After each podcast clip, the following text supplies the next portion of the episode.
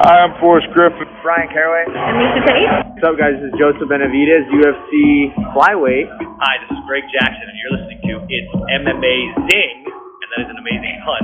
Get it? Like MMA, but amazing? I'm amazing. Radio.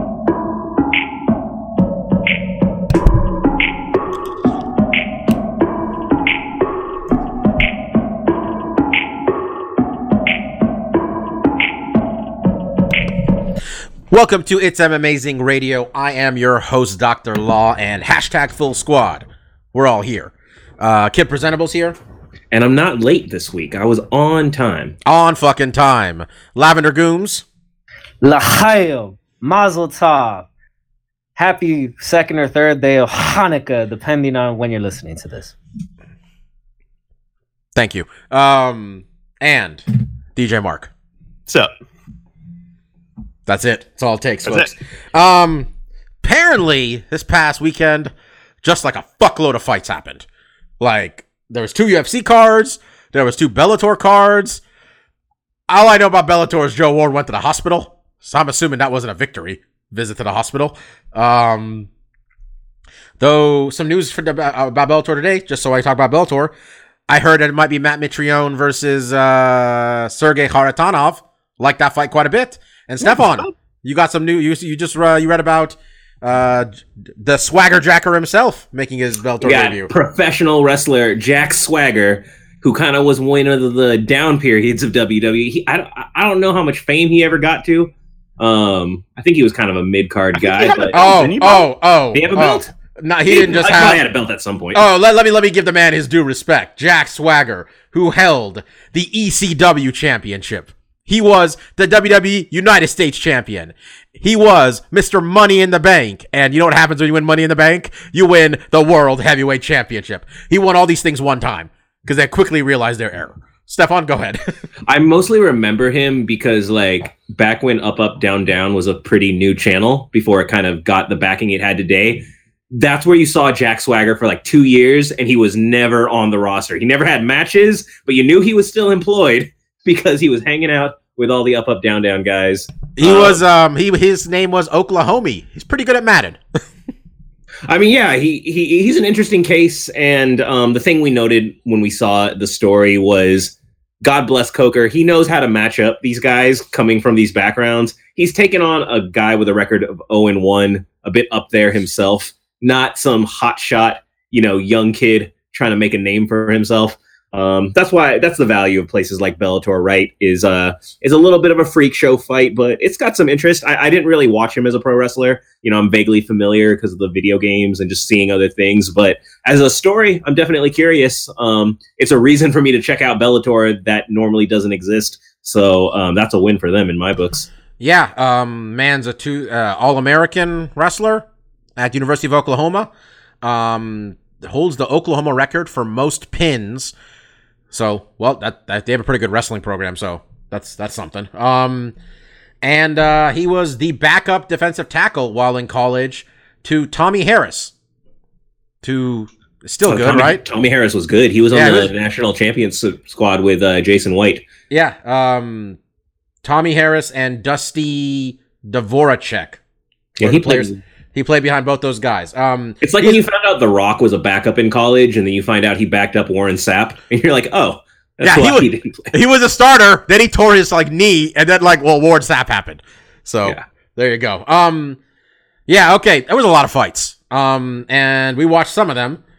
Um, because well, man, there was a lot going on. Um, first off, Friday night. Um, while Mark and I were, you know, we're, we're all still at work on the West Coast.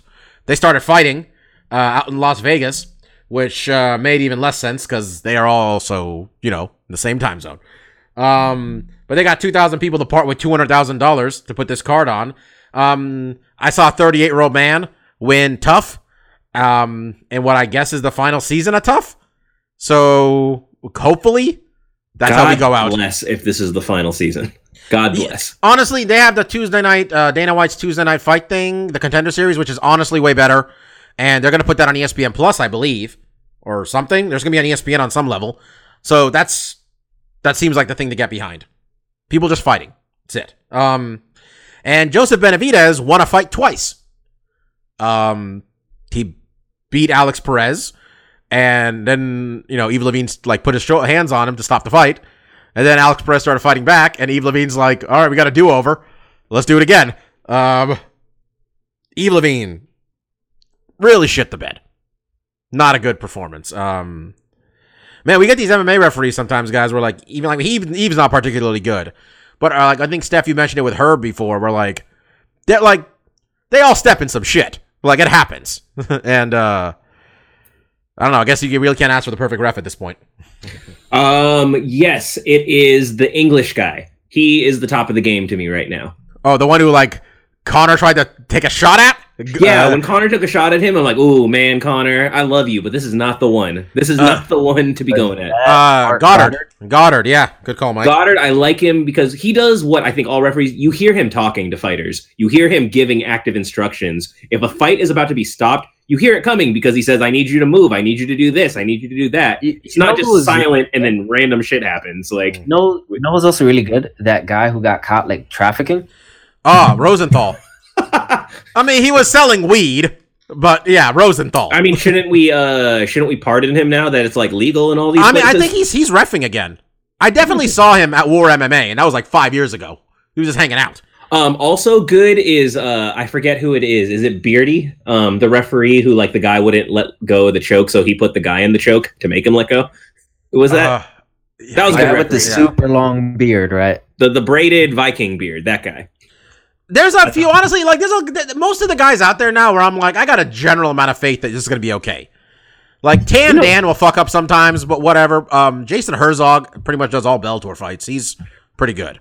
If you see Jaron Villel, Oh, someone's gonna die. out. Cancel your bet. Oh. Some weird shit's gonna happen. If you had a bet on a fight and you see Jaron Villel is calling your fight that you're bet on, get that. You gotta find a way to invalidate that bet. He's gonna fuck it up some weird Yeah, way. man, I didn't You even know know. who I Tim- miss? Kim Winslow. Oh Jesus, we were at that. Remember, remember Stefan, where we thought Kim Winslow just decided that Jan Finney was gonna die in that cage that night. Ah, that was uh that was a bad one. That was uh, uncomfortable. Um, there's only been a handful of times where I thought people were dying. Uh, that was one of them. That was a really bad stoppage. Dude, the arena was just quiet after a while. Like we were just li- like she was just getting slaughtered. By, I mean, we were uh, already nervous going into that fight. we had like 11 and 14. Never heard of her. She had been retired for a few years. She was most recently like a like a was it like a fitness instructor? Yeah, it was like like- take home videos or something. You're like, oh Yeah. Jesus Christ, that was ooh. It that fight won Str- Sherdog 2010 beatdown of the year. By the way, This makes me uh, think that we should do a, uh 20 questions referee edition sometime. There's not that many of them, so There's you can not that listing names. Um, Actually, that's part of the rule. um, so um, I forgot. I'm, I'm I'm sure I already asked you guys this, but who who saw Kamaru do his thing besides me? Okay. I Um, he I didn't uh, need to see it to understood what happened. I He- basically I saw that he won a unanimous decision. I was like, I know how that fight played out. he was beating RDA's ass. Like he was beating the shit out of him. Um I don't know anybody who people who called it boring. I don't know what the fuck they were watching. That was an ass kicking. Um and um he did he went out there and beat him and if you want to do it look at it like this, he beat him more impressively than Colby Covington beat him. Um if that does anything for that's what but um probably meant more. Um okay guys. There's a uh we got three people who could be fighting Tyron Woodley. Um, we got um, Kamaru Usman, who is yet to fit, taste defeat in the UFC, if I'm not mistaken. Um, we got uh, Colby Covington, who was the interim champion for like a hot minute. Um, Isn't and he still the interim champ? he got stripped of it um, because I don't know. He didn't want to fight Woodley when Woodley beat up Darren Till. I guess. Alright. Um, and I was like, and then um, the other one is Santiago Ponzinibbio, um, who just um beat up um what's his name Brunson, right? That was Brunson. He beat up, I think. Um, Can't remember who he beat up, but he has a decent one. Um, Colby has won six in a row. Um, Kamaru Usman has won all of his UFC fights, as I mentioned. He is what he is nine and zero in the promotion. And I'm trying to look up Ponzinibbio's fucking record. as it's uh as my internet's failing me. Oh, Ponzinibbio beat up Neil Magny. What am I talking about? Um, Ponzinibbio has won a shitload of fights too. He's won seven straight fights. Um, who do you guys think the UFC should book for um Tyron Woodley's next fight? Marcus, I'm gonna start with you. Um, okay, so I think who's probably the most deserving, I would probably say Covington. He had carried a main event on his shoulders, which had a title on it. Basically, winning that title, he was supposed to get a title shot. So I think he's maybe the most deserving. Um, I think stylistically, I do like Usman a lot more. I think he, I think his matchup with Woodley. I think they they have a lot of similar similarities where they're very explosive power punchers, but they're great wrestlers. Where I think Covington, he's gotten better with his stand up and he's able to win fights off of it, but I just don't think he has the power to match Woodley, and I could see him getting caught with something. So I think the Usman fight kind of intrigues me the most stylistically, but I, in as much as people hate Covington, um, I, I think he is the most deserving. Because he did get that interim title, even if they stripped him. Which I mean, does Bobby did they actually take the title from him, or does he just still own it? And he just No, he, he went to the White House with the title after he got stripped. okay, Um, weird. yeah, weird um, that Dana's there uh, too, and he's like, no, you can bring it for this. I'm um I I uh, I think it should be Covington because I mean he was interim champion. Or if we're just saying the interim belts don't matter, if we're just gonna ignore like all these, that's fine too. But I I mean when Covington beat RDA, more than when Usman did it. Like he did it first. I I I guess Covington. But I think the best fight, I think he I think the most entertaining fight is probably Ponzinibbio. Um, and to be clear, Tyron Woodley beats all three of these people. I mean, Marcus, do you agree with me there? Since I didn't ask your prediction in that. Uh. I mean, I, I I think Have you had to pick? Usman is the only one where I'm like that. That's gonna be a tough one because I think Mm. stylistically it's, it's a tough matchup. But I mean, I think besides uh Ponzinibbio, those other two are very similar, right? They they come from a wrestling background like Woodley does. The difference is that Covington probably his output's a little bit stronger, but he doesn't have heavy hands like Usman does. And then Usman really reminds me a lot of Woodley, and I think that's why that matchup's so intriguing to me. They're kind of explosive power punchers that are really good at wrestling. So I think they kind of negate each other at what they're best at, and it's just like who's the better at those things. And I, I, I agree with you. I think Woodley is a little bit better, but I think that's a tough matchup for him. So, and then I, I think you know the win over Neil Magny was great, but I think you need to get some better scalps on your record before I think you're deserving of that title shot. I think he's right there. I think he just needs to get one more good top five guy. I mean, they his should have they should have the other two guys to fight each other, right? Like They that's what do they that should. too, Yeah. Um, Stefan, what do you think, man? And who do you think? I mean, do you think which one? I guess which one do you do you think Woodley has a problem with any of these three? Um, I agree with Mark that the one who I'd most be curious about the outcome is uh, Usman, Mm. just because basically you're just that fight will teach us is Usman a younger, better version, or at least a younger, upcoming version, up and coming version of Woodley. But I'm gonna say you two are doing this wrong, so I'm gonna come out here with a hot take. I say uh, Usman is up next, Ponzinibbio is on deck, and we just release Colby Covington because fuck Okay. that guy. That's fair. Um, Somebody somebody had to make the point. uh, somebody had to make the argument. I'm okay with it. Somebody had to do it. Oh, I'm gonna I'm gonna revive uh, a segment we used to call the enemies of the podcast. And Colby Covington, he's the whole list. He, everyone is forgiven. Everyone else is back. But nobody nobody send Ste- Ste- send Stefan uh, Ben Askren's Twitter account, please. Just please don't. Do I still like him too much? You don't yeah, want, uh, I don't. I don't want to. I don't want to ruin it for you. I mean, in, in the most important question ever asked of do you want to know the horrible truth or do I want to see them hit some dingers?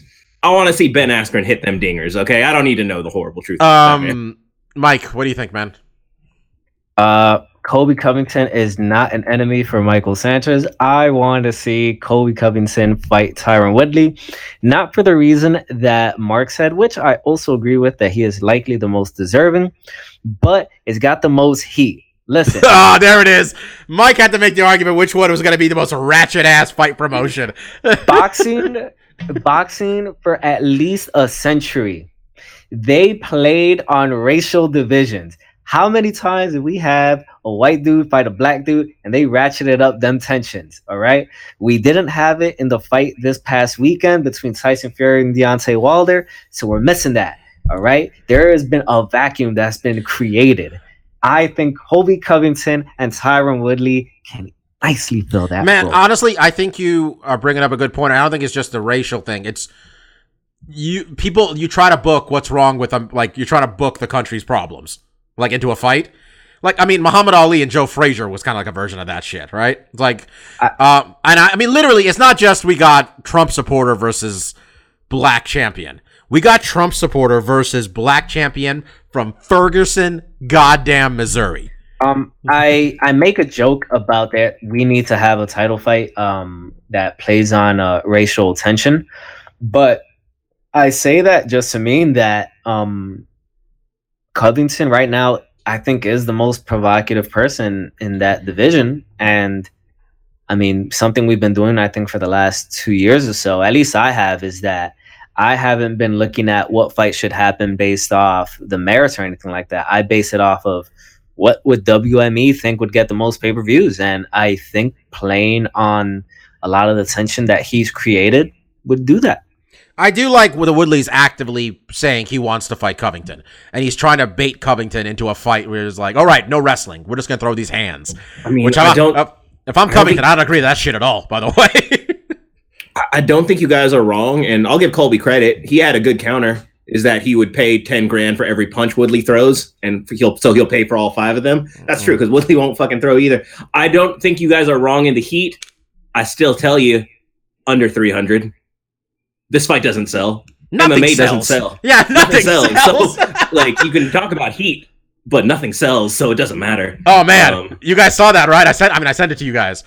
Tito out here claiming 200k, 40,000 people. Okay, if any of you 40,000 listen to this podcast, Call in, be a guest on our episode. We want to hear why you paid for that fight. and then I want to talk to you about the other things you could have spent money on. All right, on Black Friday weekend, for the love of God. Okay, you could have you could have bought you could have bought WWE 2K19 and Spider Man. Real easy. Good Um, games. Good games. Yeah, um, we'll see how it goes. I think it's going to be Covington, to be honest. But like, what's the point of this all? Like, if like we put up with all this shit for this not to be the payoff ultimately. Um, and did Mike? Did, did any of these guys have anything for Woodley? No. No. I think I think Usman is the best fighter of those three, though. I agree with Steph and Mark. And I think Usman would beat the shit out of Colby Covington. So I'm okay with that being. If they want to give Ponzinibbio an unearned title shot, just so I get that other fight, I'm okay with that too. I like Ponzinibbio. Uh, I know you said you should just match up the other two, you know, kind of as a up next. But um, I get that for Ponzinibbio's career. But since he is purely just a boxer, I'd like to, them to keep him on a clean track because I think he's a very exciting fighter. And I'm I'm worried all three of those dudes would just smother the hell out of him. Yeah, I'm looking at. They haven't really put him down with a real like grinder. You know, I'm looking at the guys he beats. I mean, Magny's a Magny's a B plus everywhere. Mike Perry's not much of a grappler. Gunnar Nelson's not gonna shoot a lot of doubles. Zach Um, Cummings is not good. Court McGee, you know, he'll stand with you. So yeah, I mean, good The point. heat on him low, but um, if I could just chime in, something I saw coming out of this, um, you know, RDA doesn't have a lot of buzz coming off of these losses, but I have thrown it out as a uh, interesting uh, next fight for RDA against uh, Wonder Boy, who's also coming off of a loss and not in the title picture. That That'd be a good very, fight. that could be a very fun fight. I That like. be fight. I don't. I don't get bored with RDA's fights. I mean, I mean, the Colby one wasn't great, but like he's so uh, generally active that it's you know, especially if he's winning. Good lord, he's just on his feet beating the fuck out of people. Um, and then uh, the next night, the UFC went to Adelaide, Australia, um, where the home crowd re- things really took a turn for the home crowd around like basically the top four most the, the four most important fights all went bad. Um, right? I mean, I think unless this Rocco Martin guy was from somewhere I wasn't aware of. Um, yeah, he's from the United States. Good. Um, Junior Dos Santos tied Tuivasa. My take on the fight, Marcus, and I know you watched it too, was that Tuivasa's lack of defense and haphazard diving into shit was some of the dumbest shit I've ever seen. Like, because he could have won this thing, and he was just like, he got hit. Like, it was like when Chuck knocked out Randy. Like, he was just in the side. He got, like, hit from the side. You know what I mean? Like, he was that out of position from diving around. I mean, he was just almost depending on the fact that, hey, I'm Samoan. Or not Samoan. Um, I don't know what it's called. Someone help me He's out. Aborigine. The Aborigine. But like he's like, I got a good, I got a strong chin. Fuck it. Like he was just and Junior hits hard, man. Like I don't know. I thought his the lack of respect he showed for Junior striking really bit him in the fucking ass there. What'd you think, Marcus? Um, yeah, I mean, I thought it was a pretty good fight because I mean, early on in the fight, Junior was dictating the the pace a bit. He was scoring more often, and then uh, Tuivasa kind of turned it up in the middle of the first round, and I think he he kind of stole the round away from uh, uh, JDS. Um, but it was in that second round when they were throwing, and I didn't really think the problem that Tuivasa did when he got stunned, which I thought was really, I mean, let, us kind of play out the finishing sequence. Um, Junior Dos Santos countered a jab with a right straight that rocked uh, Tuivasa. To his credit, didn't show it at all because he took a hard right straight that you in this in the replay you can see how how much it jarred his head uh, back and snapped back after that punch. And it was really good um, on JDS's part to know that he was hurt because when they separated from that strike, he didn't look wobbled. He just kind of stood there and kind of gave him a little nod, like, "Oh, you got me." And then JDS was like, "Oh no, I fucking nailed you. I'm finishing this shit right now." Comes three right hands right after that. A big overhand right that misses. I think it was another right straight that kind of landed, another right that landed, and then and then it was when Junior went to the left hook that also landed pretty flush, and that's what threw off uh. So, I, I, mean, I do agree with you, Bob. If you look in the first round, JDS when he was winning the, the beginning of the first round, he was being the manador. To every every time Tuivasa would storm in, he would just kind of run off to the side, and Tuivasa would basically face plant into the into the cage. But he did start getting his timing towards the end of the round.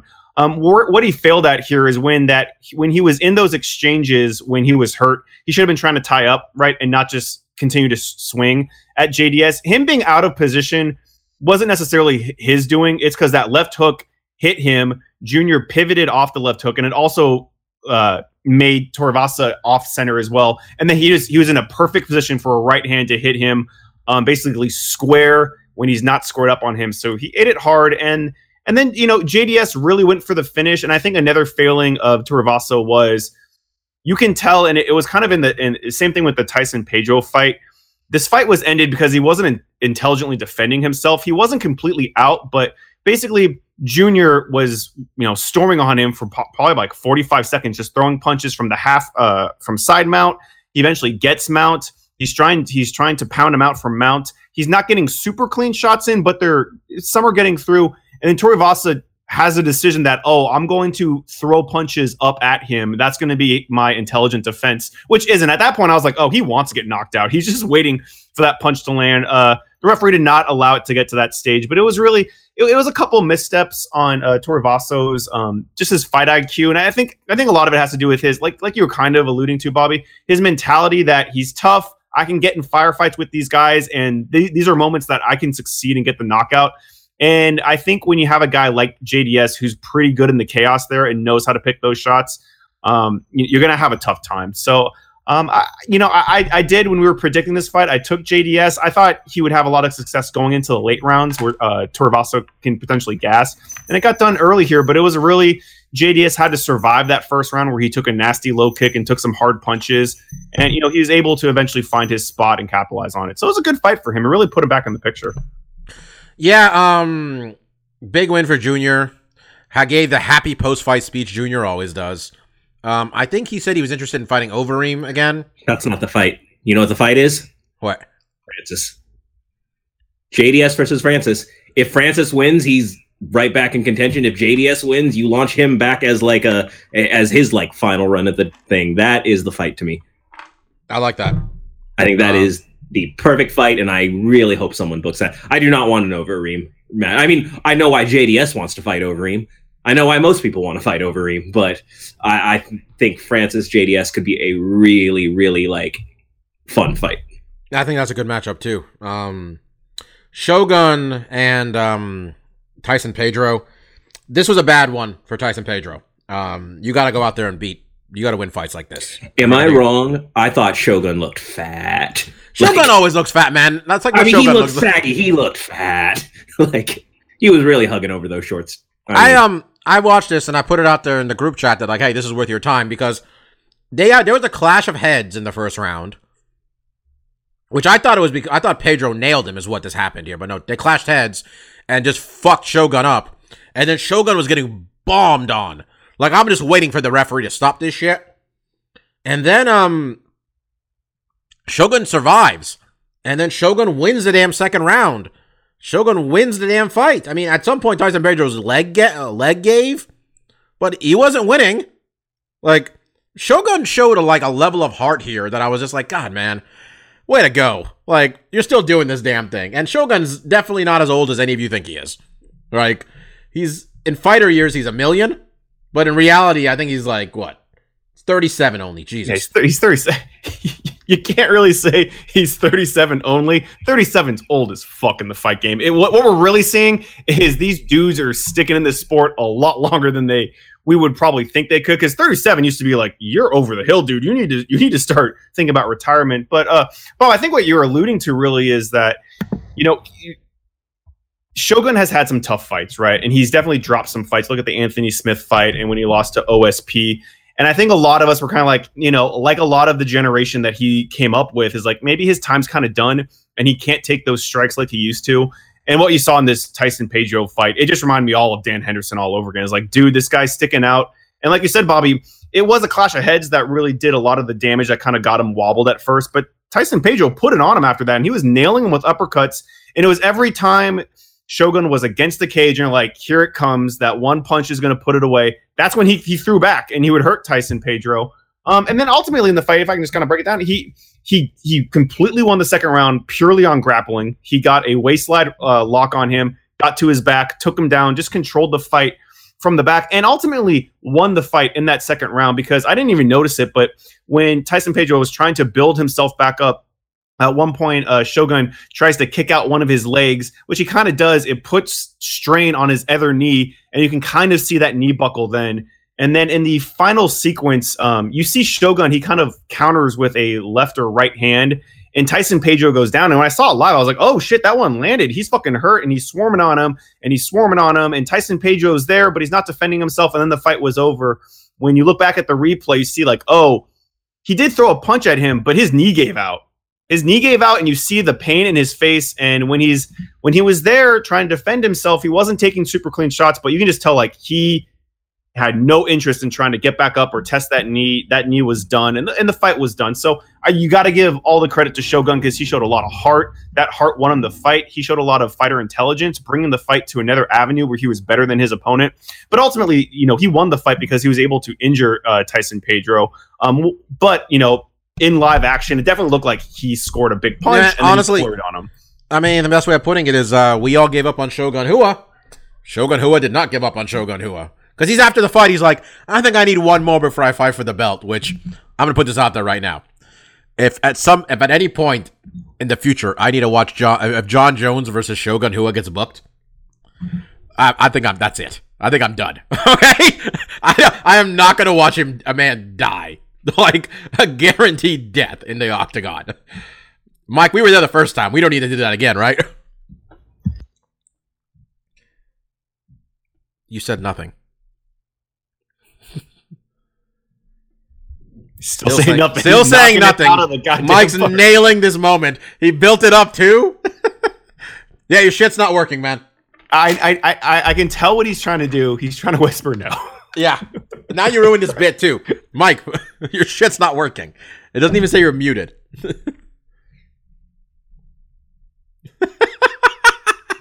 Um, okay. Hello. There we go, Mike. Do we need to see that again, Mike? Uh, no, I mean it was a it was a pretty bad ass whooping a few years ago. How's it gonna be any better now? I mean, the man's thirty seven, but he them city miles, man. Fair enough. Um, Mark Hunt, and Justin Willis. Mark Hunt's final fight in his UFC contract. UFC treated it like he was retiring. Really, what's happening is Mark Hunt doesn't want to fight for you anymore because he's suing you. Um, here's what happened in this fight. Um, Justin Willis jabbed Mark Hunt and circled out. Mark Hunt got frustrated. That was it. Um, Justin Willis did a real classy thing, giving Mark Hunt the microphone after the fight. Um, and I didn't want to. I mean, I'd be a little bit harsh here with Mark Justin Willis. Um, I'm not sure what you're supposed to do, quite frankly, if you're not a not a wrestler. like you're fighting Mark Hunt, you're you don't want to stand in front of him. So it's not really like the most envious position to be in. Um, that being said, like I saw after the fight that um, Tai Tuivasa said he wanted to fight um Justin Willis, Steph, and then um Justin Willis was just like, "Oh, Tai Tuivasa's got to get another, got a win or two to fight me." Nah, man. Nobody knows who you are still, Justin Willis. I would be thrilled if Tai Tuivasa gave me the time. What'd you think? I mean, yeah, sure he's got the Mark Hunt thing, but like we'll all remember it's a very diminished Mark Hunt at this point, as much as uh sorry about my dog squeaking as I speak. But um yeah, I, I still don't know who Justin Willis is because I didn't see this fight. I mean, he's fighting out of San Jose. His nickname is Big Pretty. I like that. Um, does nobody use Big Big Sexy as a nickname? Like that's a. I, I'm sorry, someone should do that. Yeah, No? no, I don't know. Bartolos Colon is still alive, so no one can use it. But, but he stole that from Kevin Nash. All right, that's Doesn't what I'm saying.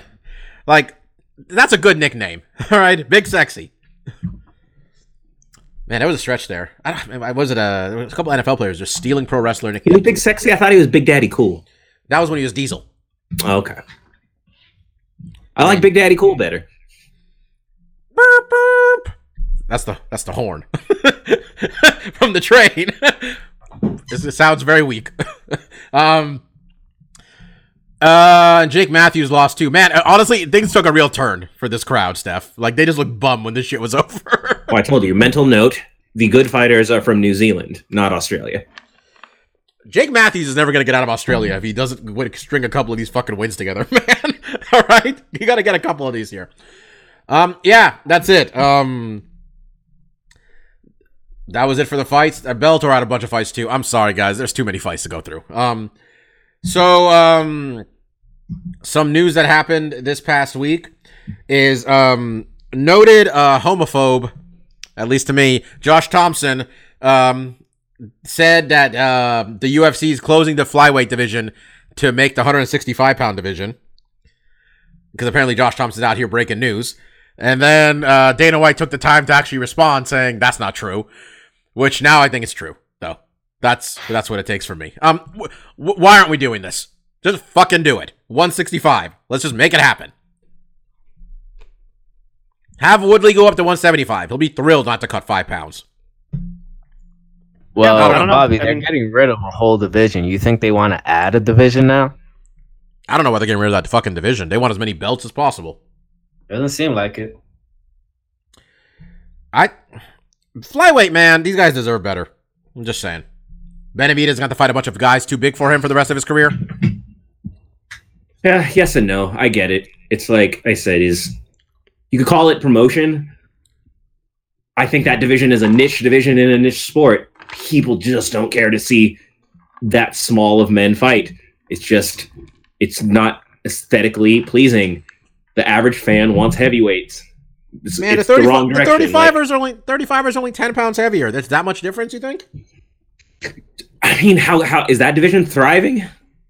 Like They did they did okay on pay-per-view. They did the same number of pay-per-view buys. TJ and Cody did the same number of pay- pay-per-view buys as DC and Stipe.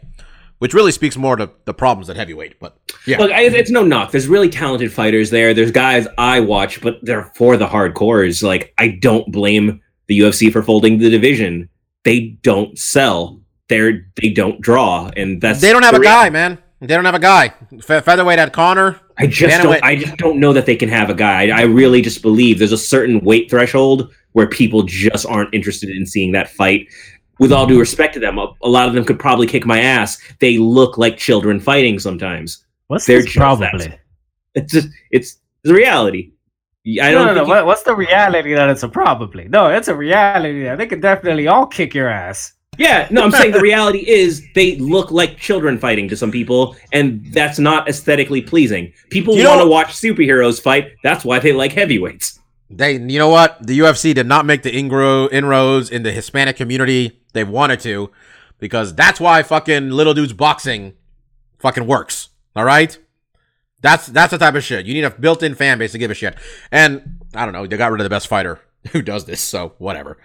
Um, pardon me. Um, and then uh, Super Sage.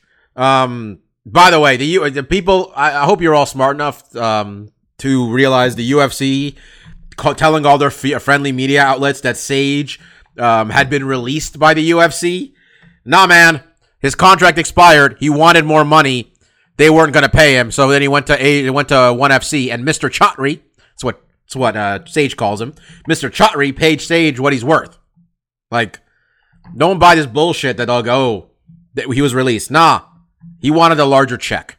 Thi- Um, this is very reminiscent to um, if you at a club and this guy goes to girl, yo, baby, baby, baby, come on, let me buy you this drink. Let me buy you this drink. And the girl says, Nah, I'm good. And then while the girl's walking away, the guy says, Well, B, you ugly anyway. The you. UFC is That tracks. That situation. tracks. Mhm. well done, man. I buy it. You finally like put it in the- terms I could understand, Mike. Man, honestly, I really like um I really like this move for him. One, he's getting paid. Like, he's getting paid. Good for him. Two, I mean, if he fought slightly less capable guys, it wouldn't be the worst thing in the world. I mean, he's Stefan, he's 23 years old. Like, he's still a lot of room to grow here, grow, uh, grow here. I don't I think this is a good move for him, honestly. I, agree with that. I think it's win-win. Um, he got paid. That's what matters most of all in this fight game. Um, he got paid. I think he has room to grow because he is young, but I'll be honest, I kind of soured on him as a prospect. Um, there's just things, there's traits he shows that makes me think he has an identifiable ceiling. Um, it's a lot of it is mentality, and it's just how guys are wired, right? You know, like Shogun, the way you said, like we all thought he was done, but he didn't think he was done. I don't think Sage necessarily has that. Again, he's young. I could be absolutely wrong, but I have admittedly soured him on him as a prospect. I don't really ever think he's going to be anything that great, but he struck while the iron was hot. He has credit to his name. The UFC built this kid up. Um, so he, he cashed in on that. So I'm happy for him there. And, you know, like that's why Bibiano being out there, you know, I think I think DJ can be a star in Asia. He's a he's a little dude who loves video games. He's got a great chance of being a star in Asia. So um, I'm happy for them when they get paid. But I think it's a win. I, I think the UFC didn't have to invest a lot in a kid that I really think was just going to keep dropping fights to like contenders. I don't know. I, mean, I think I think a little. I think I'm think a little bit higher of him than you do. I don't know. I thought you know one three in a row. None of them against te- you know people necessarily good, but looked better. I mean, he had two losses, eleven and two overall. I mean, could be worse. You know, a six No, and it's two, not U- bad. a six, He- a six and two UFC run, and he lost to Barberena's not a, is not a bum. Mickey Gall's not a bum. But yeah, I mean, we'll see. I'd like the ma- I like the move for him though. Get your paper, man. Do what you got to do. what weight class is gonna he gonna be fighting in? He he fought at 55 and 70. These last three fights he won, two of them are at 55. One was at 70. He's six foot tall, man. Actually, a- sorry, Bob. As I asked that, I'm like, I don't know who's in one's division. It's gonna be some Japanese guy with shoes on. Yeah, he's um he's six foot tall though. So that's you know that looks more like a welterweight to me, to be honest. Um. So yeah, um, and um, Jose Aldo versus Cub Swanson two is happening. Mike, you have any thoughts on that? No. Cub okay, says Mar- no. Mike, Mike just missed exactly what I was trying to get to. Mark, what happened the first time Cub Swanson fought Jose Aldo? Oh, I mean, he finished the fight really quickly with a flying knee. I mean, almost as quickly as anyone can finish the fight. He literally ran out through the first strike he possibly could, and it and it finished the fight. And honestly, ever since then, I've never been super interested in this rematch. And it's come up a couple times. There was a couple strings where Swanson was looking like he might get another title shot, um, and we were, you know, the possibility of a Aldo Swanson two was very real many years ago. And then it didn't interest interest me. And now it, it doesn't it still doesn't interest me but it's kind of different. Like aldo has lost a lot of steam. Swanson is as far and i'm not looking at his record i can't it seems like he's been kind of on and off right? Like he wins a couple fights we start getting jazzed he drops one. He has to work himself back up he drops one. I, I feel like that's kind of the narrative that's been built for him in my mind. So it, I, it, it's intriguing because aldo doesn't quite have that aura that he once do, once did and i think this fight will obviously. I mean you almost have to assume it's going to be more competitive than their first. But I don't know. There's not a lot of heat for it for me personally. That's probably why Mike said no. Um, but I do feel like they are in two different places, and this probably will be a more competitive fight than we saw the first time. But uh, on paper, it doesn't interest me. I have a feeling that when we see these two guys lock up and they're throwing strikes, it has the potential to be a really exciting fight. But that first fight has always lingered badly in my mouth. for Man, I don't I don't see really see a downside here. What's the worst? I mean, like what? We might have another like eight second fight. Like I think the way these two guys fight, it's gonna be hard for it to be bad. Mark's uh Mark eloquently uh expounded on my no. Um I have absolutely no interest in this fight. I mean Swanson got blasted in the first fight. How quickly and how many years later is this? Ain't none of them gonna compete for the championship again. I don't care. At least on a you know contender, you know, championship level. No, I don't give a shit. Man, am I alone here? I mean, I think it's a good fight. I think that's a good matchup. I mean, It's, it's a good fight for Jose. you know, like dude, I- he- I mean, it was eight seconds long. How much sorry, did we learn? this is Me getting older, and Cub had a kid. I don't need to see that man take get shut put, turned off again. You know, like just I want him to just settle into a career as a gatekeeper where maybe he loses the decision. I don't want to watch him fight people that I think are gonna finish him. Uh, Bobby, I mean, I'll, I'll I'll side. Well, one, I- one, I one got- second, one second, one second. Okay. Cub Swanson refutes news of UFC 233 fight with Jose Aldo. So fuck that, guys. Never mind. I guess it's not All signed. right. I was going to make my point. You couldn't say after that, but all right. I was going to say, You I, want them double knees? I, I got a foot in both, Bobby. I think, you know, like Mike, there's not a lot of excitement on paper. I think if these guys do actually fight, it, it can produce a really exciting fight, but it's hard to get it. Anytime you have a fight where some dude just gets blasted, it's really hard to get the fans excited for it again because it's just like, well, it's not going to be as fast as that, but the guy just got completely, you know, it's like it's like uh, Aldo and McGregor. You know what? I'd watch that shit again too. You know what it takes to turn the opinion? It takes Francis Ngannou putting in one of the worst heavyweight performances of all time for us to think twice about picking a guy that he just absolutely starched. Like that's what it takes, and you know neither Jose or Cub have had the performance to make us turn like that. So it's hard. Do you to guys think- do you guys remember when we all picked Jose Aldo to lose to Frankie Edgar Oof. in the second after they he won the first fight, but because he got knocked out by Conor in, in, in 13 seconds, we're like, well, I guess he's I guess he's done. I remember that that happened too. um. All right, I don't even know what the fuck else happened this week. Let's just uh MMA history. I'm not even trying to be funny, but this is all I got. December 1st, 2017, Nicco, Mo- Nicco Montaño becomes the first ever, and still only ever, women's flyweight champion. She ain't that anymore.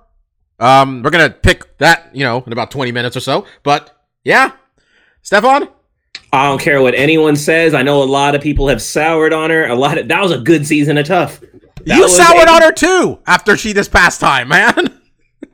No, not really. I still, I still like her. I still like her. even though she missed, even though there, there was no fight because she couldn't make weight again. I mean, I I think I pleaded for like the chaos scenario because I'm always pleading for the chaos scenario. Fair enough. nothing to do whether I like or dislike anyone. I always just want chaos to happen to the UFC. But um, it was a fun season, and Nicco came out of fucking nowhere. So the like, I identified her early. I, I liked her story. I thought she was an interesting personality, and she came in as like. I don't know, like a number 12 or a 13 seed. She was supposed to lose every single fight she had on that show, and she won all of them and she deservedly won. There was no there was no questionable things. There were no like wonky outcomes as far as I was concerned. So just the fact that her story has unfolded the way it has, I find it very unfortunate. I find the way the UFC handled it to be unfortunate. I think she's someone who didn't play ball, and so therefore they were willing to bury her. Everything that came out about her wearing like the Native American headdress and everything, and then freaking uh, Jessica Andrade wearing the Native American headdress. That was a confusing scenario. Um, but They got They got natives in Brazil. I know it's just funny though that like that's what happened like immediately after her saying she didn't Honestly, do she- that. they treated her poorly, but she did herself zero failure, zero Look, zero uh, favors. She didn't know how to handle the media attention. Um, I thought her little spat with Ariel was incredibly like sophomoric and amateur. I just thought that was that was a re- of all the things she did. I thought that was the worst look for her. Um, she's someone who did not handle media criticism well. he was so all. confused. He was like, "Why is she so angry?" I, yeah, I, I found I don't I don't think that Ariel took any unfair jabs at her. You know, when you're a figure of that stature, when you're a champion, look, you do owe something to the public. Um, I think that's the reality of the situation. Um, but that said, and what I hope for her, I think she has a really good potential comeback story within her. Um, you know, everyone everyone loves to see someone on top fall, but American people love the comeback underdog story just as much. So um, I'm hoping she gets her health issues in order because that's the real story. She had a lot of health issues, very legitimate ones that came up from it. You know, call the weight cut her own failure, um, but there were there were a lot of circumstances. So I'm a fan of her. I hope she gets back up there. Um, again, you know, you, you can think she would be a massive underdog and deservedly so to Valentina, but like I said, she was not supposed to win a single fight she did, and she did. So a fighter like that who has that type of toughness and grit, I, I applaud them. She should go up. She should go up, and the other one should go up too. Um, the one who keeps missing weight and got really angry. Uh, Eubanks. Yeah, they should both go up. Who's who's fighting for the belt at 135? The 135 pound champion's fighting the 145 pound champion. There's uh, Amanda Nunes is a buzzsaw. There's no one for her to fight. They I should both can't- go up. When was the last 135 fight? When she beat up Shevchenko. No, I just no, mean in general. Pennington. Pennington. I mean, I think that's what's on fight nights. to be honest, the fights we're not paying attention to. Um. So yeah, um, that was it for history. Marcus, let's do twenty questions. Yeah. I got a nether combatant for you guys to get 20 questions to guess who I have picked this week. I am looking for a pen. I found it. All right. So whenever you guys are ready, let the questioning begin. Mike, you want to try to fuck this up? Go ahead. Anna? Can you? Try to out- outthink this question. Go for it, man. That's question one. The answer is yes. Uh, nah, you've kind of scared me away from that. I'll just go with: Is it a man? Uh, this combatant is a man. That's the first question. So we have a gent this week. Stefan. Are they currently active? Uh, they are currently an active fighter. Does this person fight in the UFC right now? Uh, they are a current UFC fighter. Ooh, wow! Look at this. Mhm. what do we got this week? All right. Mike. Are they white. Uh, are they white? No, they are not white. Caucasian. Stefan. Do they fight above welterweight? I was just gonna have that be the question. they do they fight? fight? They do. They do fight. Um, Yeah. Do they fight uh, above welterweight? Yes. Are they primarily known for fighting above welterweight? Uh, yeah, yeah. Has this person ever competed for a championship in the UFC? Uh, in the UFC, no. So they primarily fight above welterweight, and they haven't fought for a championship. Okay. Mark loves them journeymen. Oh yeah.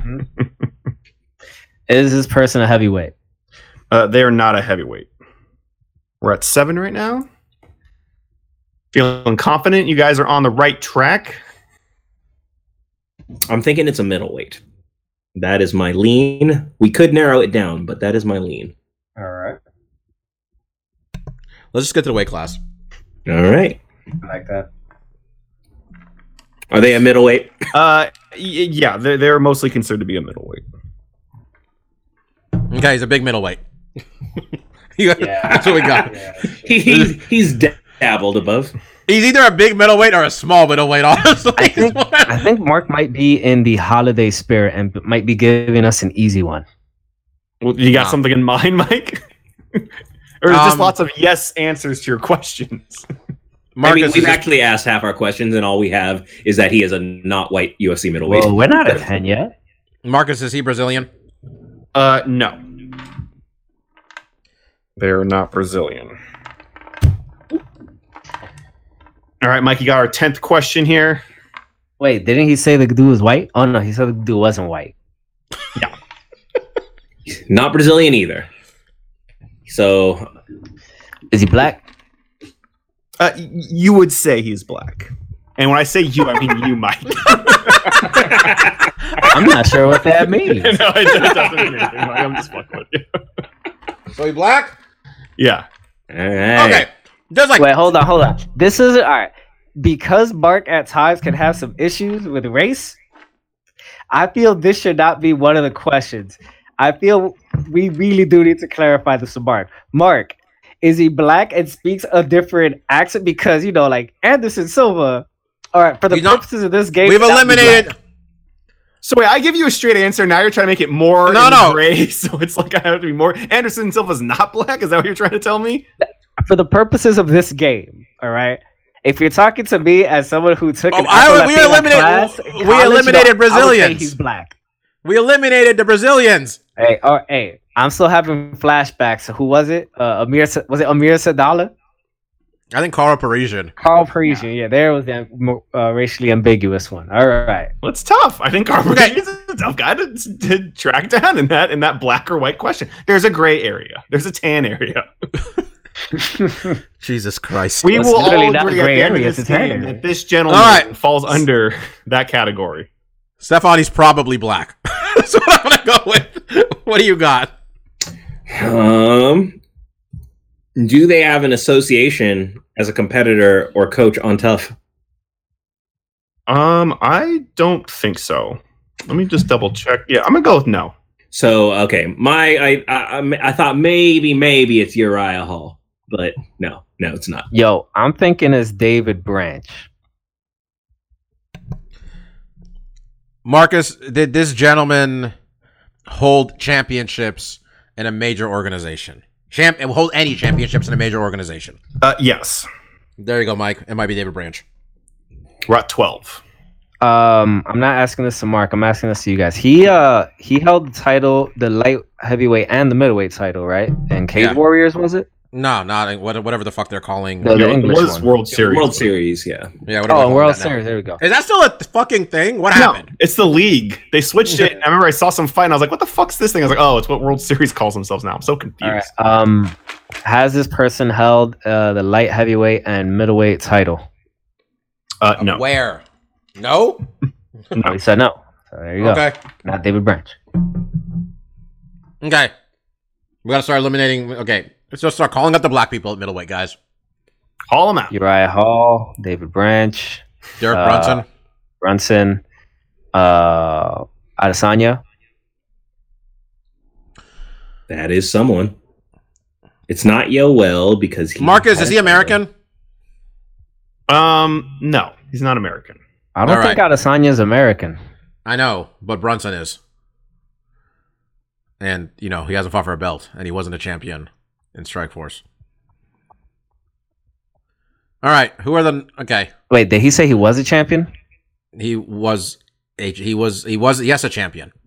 All right, but is Mark considering like kickboxing a major championship? No, No. the champ. We defined what championships are. Okay, Bella. Okay, so not Adesanya then. What other what other brothers are in the UFC at middleweight? I was to think. In middleweight black, black dudes, um, Lorenz is gone. I don't think he was a champion. This is tough. It's gonna be somebody we fucking. It's it's gonna be a dude that we're gonna be like, God damn it, how didn't we get? Well, you know what the problem is? We've we've run out of like we can only narrow down this so many ways. Like we know he's a black dude. We want to pick another country he's from. He's not American, right? I thought maybe Yoel, but Yoel fought for the belt. So and he's Cuban, well, he said he's not American. but he's Cuban. Yeah, but he's but he he's black Cuban. Isn't that a You thing? see, and this is the goddamn clarification I wanted from Mark. Wait, what, what? What do you want? You asked if he was black. I said yes. It's like you guys want me to run fucking 23 and me on these motherfuckers and have all this information. Okay, I can only pull so much. Stefan, say something. Oh, I'm still just thinking of black guys right now. Uh, um, this, We need to cut, we need to cut that part and make it a ringtone. um, I know right, we that's, got- uh, that's uh, hashtag no context right there. Just thinking about black guys. okay. There's only so many. How many? How many questions are we at? Uh, 14. Was this person a champion in Bellator? Uh, yes, they were. Yo, why am I blanking on the name of the Cuban dude who's dating Valerie Letourneau? It's because it's Hector Lombard. There we go. R.I.P. Hector fish. Lombard's It's your fish. Um, so you want to ask one more? Thank you, I appreciate it. You want to ask uh, one more question and uh, confirm this? I mean, that- confirm that- what? Do we know who it is? I think it's Hector Lombard. you guys don't think it's Hector Lombard? I I He's mean, a champ. I guess Who the fuck else? Who the fuck was else was a champion in Bellator? I that guess was black. Uh, that's true. He's majority of middleweight, but he did I finish mean, at welterweight. if it is, I mean, we gonna have some issues, Mark, because that dude Latino. Thank What do you want me to do with this black and white question, Mike? Really, what do you want me to do? I want a clarification. That's what I. So you want you want to ask a general question? I have to give you a very specific answer because that's not how yes and no works. He's got you there, Mike. Yeah, You can't yeah. ask for It's a big you can't ass ask for you can't ask for nuance in a yes and no game. Yeah, and then you want all this. Oh, what's his ethnicity? What country? is like, no, you don't get 50 answers to one fucking question. You get yes or no, and that's what you got. All right, so let, let's ride with. uh We should see if it's Hector Lombard. I guess we should ask if he's Cuban. Marcus, is this person have a first share a first name with my deceased goldfish? Uh, yes, they do. The namesake of Oh, my white goldfish. goldfish, Bobby. You could have had a lot. Is right? it is it the former Bellator middleweight champion Hector Lombard? Yeah, the guy that most everyone can can we can all agree is is black. Yes, it is. Hector Lombard. yeah, I'd call him Black Tino. Do you Mike, understand? Mike, do you understand? Mike, are you that Mike? Are you question black? Let me go. causes Uh, you know what? Let's ask. Mike, are you black? Well, like I said, like I said, if you're What do talking you- to be the man who took classes in this shit, yeah, I would say I'm black who can speak Spanish. But for the purposes of this game, are we talking black like an African American from the United States, or you know, if you're meaning another Guess country? what? What was it? What was African you Canadian or the some shit? Questions. That's exactly what you can ask when you ask Nah, a man, general I'm, trying, question. I'm trying to get some free questions, man. That's what I'm trying. But to you're do, not. You're only going to get yes and no. right? Like, uh, let me ask you this, guys. Um, so I'm trying to Wanderlei snake until I Silva. make it. What would if if you asked if I was picking Wanderlei Silva and you asked if he was black? I would say he's Brazilian. No. Say Yeah, no. I can't say Wait. he's Brazilian. I got to say yes or no. to Oh, your- all right. I would say no. Is he black? No. Wait, Wanderlei Silva? Yeah. Is that up for debate? I wouldn't I'm even call saying- him white. Yeah. That's an Anderson easy Question you would say An- very. In this country, you would say Anderson Silva. No, he's Brazilian. He's black. But you don't, Anderson Silva's black, man. I'm going Anderson Silva's black. I'm sorry. I go by the United States rule of uh, if you are like an eighth black, you're black. Yeah, if, if you if you saw too many Tyler Perry movies, the United States treats you like you're black. Okay, let's be honest around here. Come on, I'm just saying- Anderson Silva knows who Tyler Perry is? I'm just saying. I bet he- Anderson Silva knows exactly who Tyler. If Tyler Perry's been Anderson Silva's house. That's what I'm saying. All, Okay. all I'm saying is I picked Hector, Hector, and I was really like, well, I got this black white question down. There's no question about if this gentleman's black or white. And then I answer the question, and everyone's like, oh, is he Latino? you know what? So before uh, Mark actually talks about Hector Lombard, which is what the segment is about, is the subtitle for our episode. The gang discusses uh, racial definitions. Is that the name Yeah, of that's this episode now? where we're at now. It's every 20 questions comes down to how black or white is this person? You know the problem? You know, we, we get to a point where, like, if I can't determine it, like, champion or on Ultimate Fighter, like, Mark- I'm out. Here- Here's the future tip: just pick an Asian guy so we can avoid this question. Yo, if he picks an Asian guy, we're gonna lose because we No, never uh, ask. no, no, last Asian? week, uh, that, the last week in the hypothetical of uh, we did have is Brandon Vera White that uh, caused a little bit of a fiasco. See, there's some of these guys are in a tough area. Which to really which one of you thought Brandon Vera was white? He's half I- white. I questioned it. I questioned Is it- it. Isn't he half white? He's American. You know, he's Italian and uh, Filipino. Yeah. It's tough. I mean, so the question's very. I big. mean, Stefan, do they make Filipinos that big? That's But why I'm thinking uh, like the he had to be rules, mixed. the rules of racism are uh, if uh, you're half anything, you're not white. Well, my normal rule for determining if you're a minority is how hard is it for you to catch a cab in New York City? Um, and no, they do not make Filipinos that big because uh, if you familiar with Manny Pacquiao, is uh, he's starting a Philippines basketball league which has a height cap of six foot two. It has a height cap. You must not be taller than to play in this league. All right. Well, to get back to uh, the guy that Mark picked, Hector Lombard. Uh, Bob Bobby once told me a story about when he walked by Hector Lombard. I think when we were all in Vegas, and he, he came back and all he said was, "Hector Lombard was with his girl. He was wearing some tight Yoel. pants. He You're was like, thinking Yo, Yeah, it was it was yeah. it was it was it was Yoel Romero. was that Yoel Romero? Yeah, They dress the same, man. Uh, okay. Yoel Romero in person looks like the middle stage between Bruce Banner turning into the Incredible Hulk. That's what Yoel Romero looks like in person. Oh, I got I my mean, Cuban- I got my I, am Cuban I'm. I'm just gonna say, man, Yoel's ass was just like two goddamn hams that you could just see through his fucking pants. All right, that dude looked like, yeah, that, he would look like that shit was painted on. Unironically pulls off a pimp cane. Like it's not an ironic fashion Yeah, statement. It's that's like a a good guy way of putting walking it. with a pimp cane, and it's like, yeah, that works on him. Yeah, I buy. it. yeah, okay. Mark, why don't you Marcus- tell us about Hector? Lombard? Yeah, I think I think we talked about your your Yoel enough. No, we don't talk about Hector anymore. They're one in the Sorry same. about that. Mo- mostly about Hector. He, he was a judoka. Um, that's really his big claim to fame. Um, he had a great run in Bellator, and once he came to the UFC, the wheels started to fall off a little bit. His first five fights, he did all right. He went uh, three for two. Um, and his last six fights have actually, I'm sorry, I'm gonna say seven fights have not been great. Where he's lost six of them, and the one before that, he beat Josh Burkman, but lost a um, but had it overturned because of a positive test for anabolic steroids. So, um, and, and when Stefan and I knew this question would come, if he was an active fighter, he is. I kind of wish when he lost to Thales Leites, he wasn't anymore. I kind of wish he would have hung it up there. man, there was like five straight fights now where I'm like, Hector can probably go home and we'd be okay with it's that. just he has not been stringing it together. So, um, you know, we he- a big fan. You know, we're all been big fans of Hector. You know, his his, his stint in Bellator was quite amazing enough so that it left an impression on Bobby to name his goldfish, which gave that that fucker the the longevity of like eight years and you know kicking what five weight classes heavier than he probably should be.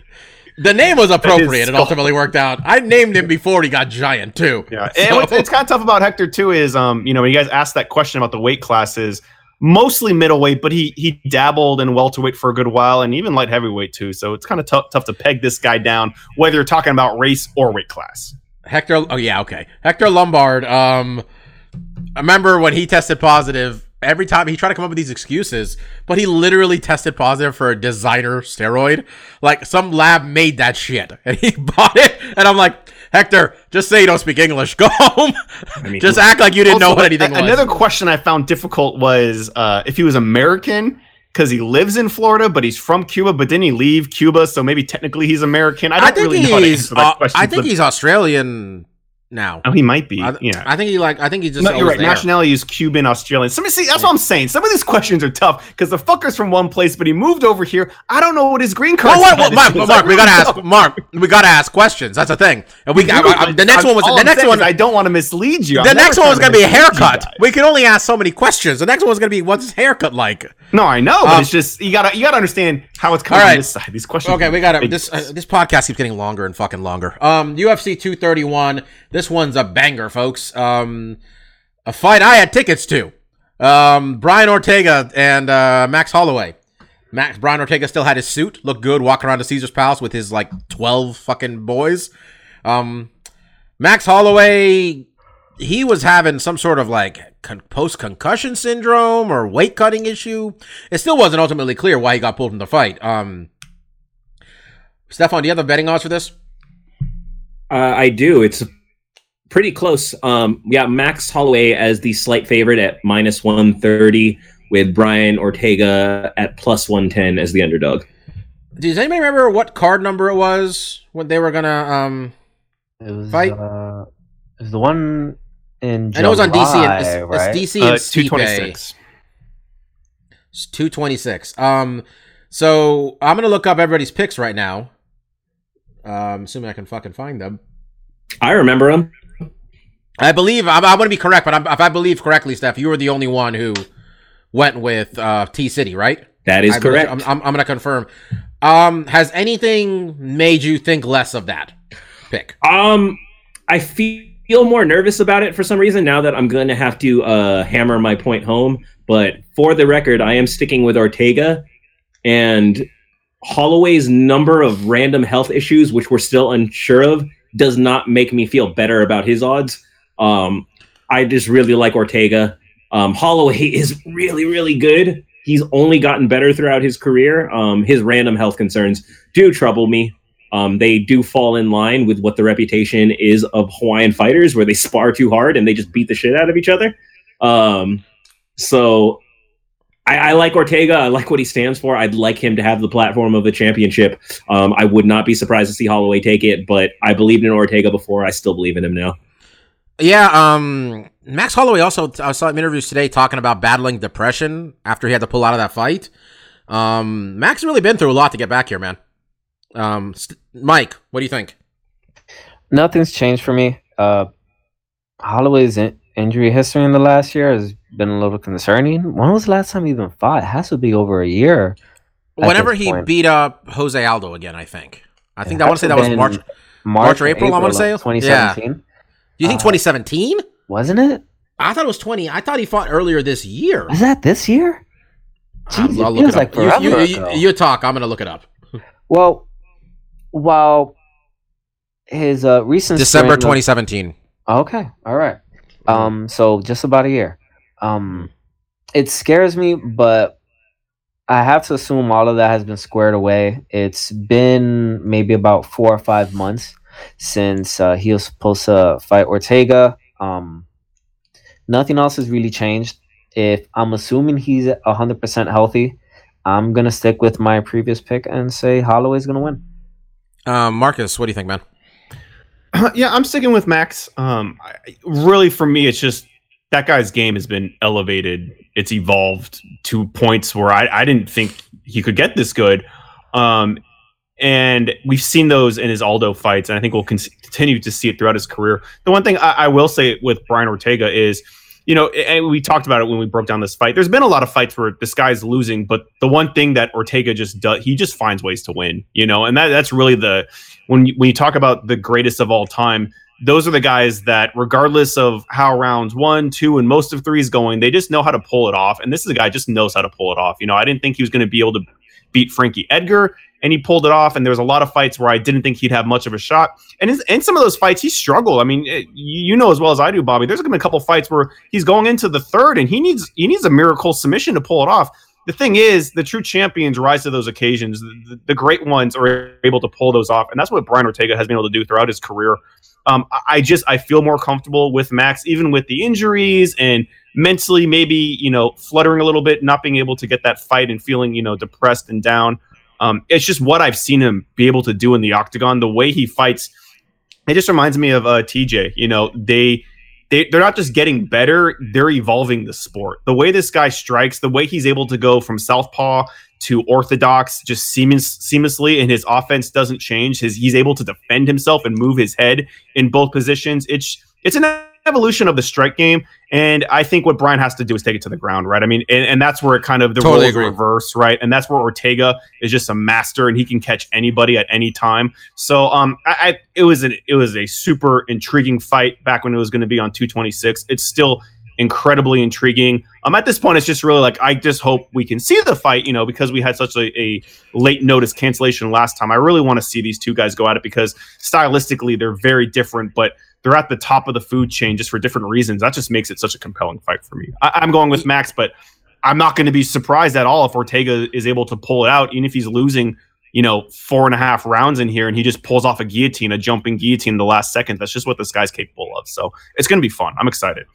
Um, I love this so much. This is such a good fight, Marcus. I'm excited too. Um, I'm gonna stick with Max. I'm not as I wasn't that confident last time necessarily.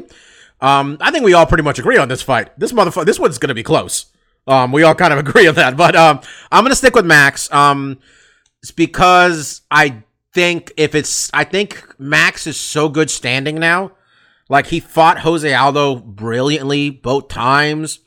And Holloway, I mean, Ortega knocked out Frankie Edgar standing. That was fucking incredible. And they're both making such big leaps between their fights, especially Ortega. I think it's going to be a very close matchup, but I I don't think if it's I th- I think Max is going to be able to dictate enough of the striking to get a win here. I don't think he's going to get a finish though. I think this this is going to go 5 if Max is going to get it done, which is what I think. Um Really good fight. Man, this fight too, man. This co-main event, I'm very excited for this too. Valentina Shevchenko, you want a champ you want a former champion, you want a violence. You want a win? Um you want a whiner. Um Valentina is a big favorite. Big, big favorite. Wait, how'd that Um, happen? She is beat her twice already in kickboxing. Um minus 340 for Valentina, plus 26 plus 280. for Joanna. Um, I'm taking Valentina Shevchenko. She's my favorite women's fighter, so I'm taking her to win. And also, I don't. I think she's going to be too much for. I think she's going to be too much for Joanna. Steph, what do you think? Um, same part of that the the kickboxing victories.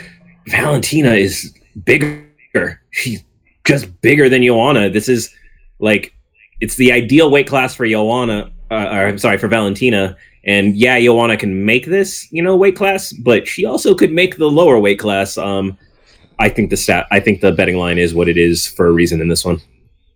Mike. Joanna soured on me uh, since her two fights with Rose.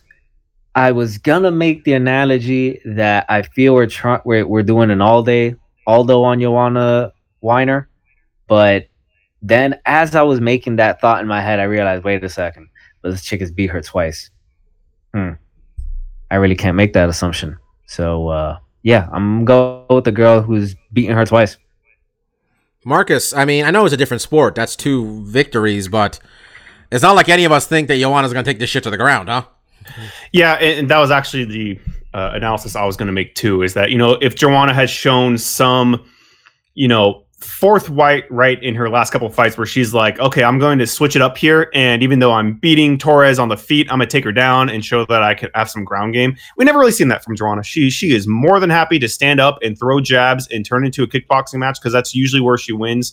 And it, it's tough to look at a kickboxing match and be like, well, she beat her in that sport, she'll beat her in this one too, because there's so many more variables in a mixed martial arts fight. It's just Joanna doesn't utilize a lot of those variables. Um, Valentino doesn't utilize those things to see, you know, potentially a five round kickboxing match. And since we've seen it twice, um, you know, I got to go with the the person that has been there and won it twice already. So I'm going with Valentino too. But I do, I, I agree with Mike. You know, this could be a little bit of an oversight, but I feel like some of the luster has worn off Joanna with those two losses to Rose. And I hate to say that too because she's still young and she has a lot of years left in her. Um, I just feel like stylistically this is going to be a tough matchup. And um, nobody here, we talked about it when this got booked. No one here really has a problem with Joanna getting a title shot at this weight class. Even a little bit, to be honest. Um, Alex Oliveira, Gunnar Nelson. Um, this is a close betting odds in this one too, huh, Steph? Uh, yeah, sorry. It's more or less a coin flip. It's uh, minus 140 Gunnar, plus 120 Alex. Um, all right. I feel we don't see Gunnar Nelson as much anymore. Is that just in my head, or is he on these fight cards that none of us are watching? That's uh, that's honestly what I'm because I don't remember the last time I saw him do anything. Um, he last he had fought- injuries. Um, his last fight was July 2017. He got uh starched KO'd. Santiago. Yeah. Um I got the I got Gunnar Nelson. I think he's a very good fighter. Um he's still 16 and 3, man. It's a really good record. Um he didn't lose to any bums in there either. So and uh while Oliveira's a good fighter, um I don't think he's I honestly I he's okay. Basically. I don't think he I mean maybe I'm discounting him a little bit. His fights tend to finish. So there's that. But I, I gotta go with Gunnar here. Mark, what do you think? Um, I, I'm gonna go with Alex. It, I feel like this is a really tough fight, and I think what's kind of pushed me over this is, is the um inactivity for basically about a year and a half with Gunnar. Um, and it's just yeah, it just seems like we haven't seen this guy. Um, I think stylistically, this is just it, it's a really tough matchup to call. I think Gunnar brings in a unique stand-up style. Um, but Alex Oliveira, we've just seen in the past, he can just be kind of that bully mentality who's just kind of big and strong and gets you on the ground and kind of controls and dictates the fight. Um, I think it's gonna be. It's. It, I think the the betting line is very astute on this one. I think a, a uh, you know 50-50 is an accurate assessment here because it's really tough to really gauge, especially since Gunnar's been gone. I feel like if Gunnar was active and he was coming off a win, then I definitely go with him. But the, the layoff is a little concerning. It's a close fight, so I'm just gonna go with Alex. Um, Stefan. I'm taking Gunnar, but I'm nervous uh, for a lot of what Mark said. Alex is a lot bigger. Uh, the, Oh, fact that, the fact that they're both 5'11 seems like a throw off to me because I know Oliveira has taken short notice fights at middleweight and higher. And Gunnar is like a welterweight who doesn't cut. I think he naturally walks around at like 172 or something. So the size advantage, because when I look at who Gunnar lost to, they were guys that were definitely bigger than him. Um, so it's very possible. I like Gunnar. He won me a nice parlay some years ago. So I'll, I'll ride with him for at least this fight, but I'm definitely nervous about it. That's when he uh dropped uh, he dropped Thatch and choked him. I think right. It was that one I fantastic. like. He was a slight underdog in that fight, and I'm like, I like Gunnar as a slight underdog in this fight. Man, once he dropped him, you're like, oh fuck, Thatch is done. Like he has no hope now. Um, Mike. This would be the first true split between us in a long time. I will go with uh, Brazilian Cowboy in this one. I Brazilian cowboy. yes, that's who he is, right? It's Brazilian Cowboy. Yeah, he is. Okay. Uh, I think it's a pretty long layoff for, for Gunnar Nelson. Oliveira has remained pretty active. Uh, well, who knows though? We may see Gunnar Nelson come back with uh, a new repertoire of skills that he's gained at Straight Blast Gym. But I'm still gonna ride with Cowboy. I don't know Um, why. For some reason, I thought he Mike was going to say that Gunnar was going to take his cowboy hat.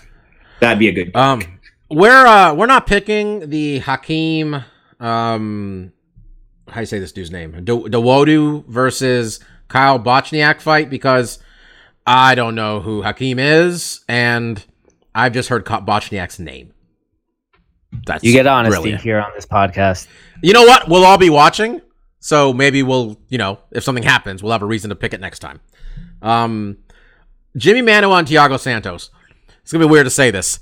I'm kind of excited for this. Um, Thiago Santos' fights these days, dude is just throwing heat, like from word go.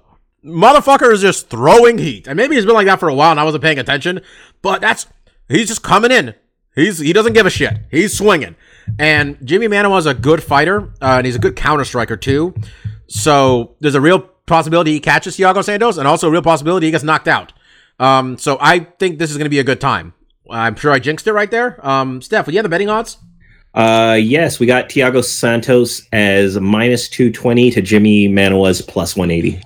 Yeah, Jimmy's lost two in a row. He's not terribly young either. I know Thiago Santos is not a spring chicken either, but I gotta go with I gotta go with Santos here because I you know what he's got going on in general. He's been fighting pretty well, quite frankly. He's won six of seven, so I got him. Steph, what do you got? Uh, same thing, and I think you correctly pointed it out. Though Manuwa, he's a good counterpuncher. So with a fighter as aggressive as Santos, he could very easily walk into something. But uh, Manuwa is just a fighter I've never been sold on.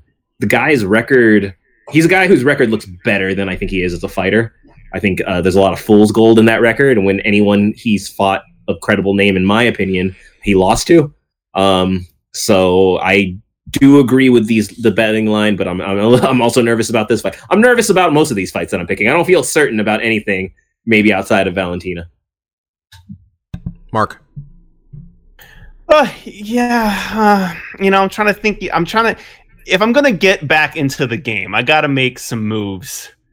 And Real fucking quick. it's like real fucking quick. Jimmy Manuel, the guy I make the move on, is tough. Um, You're Mike, back you four going- games, just in case you know. I know I, we got we got some cards left. Well, Uh, I'll go. I'll go with Jimmy. Not not necessarily because um you know I'm trying to get really get back into it or whatever. But uh I think stylistically it, it could go in his favor, and I think what Stefan alluded to with his record is really he doesn't think much of them, and he's only lost to really good guys. But outside of John uh Jan Blachowicz, which I think is the least credible of the guys that beat him, who he also has a win over as well he, he lost to Anthony Johnson, Alexander Gustafsson, and uh, uh, Volkan Oezdemir. Like those are all guys that fought for the title. Those are kind of top notch guys. So I'll go with him. You know, I, I think it is, is is a tough fight. Um, and and for Thiago Santos, it's like you know when the dude was in middleweight, I didn't give a shit about him. You know, now he comes to heavyweight, he has you know one good fight against Anders, and we're all lining up to whatever you want to be fill that that that sentence with. Um, I'll go with Jimmy.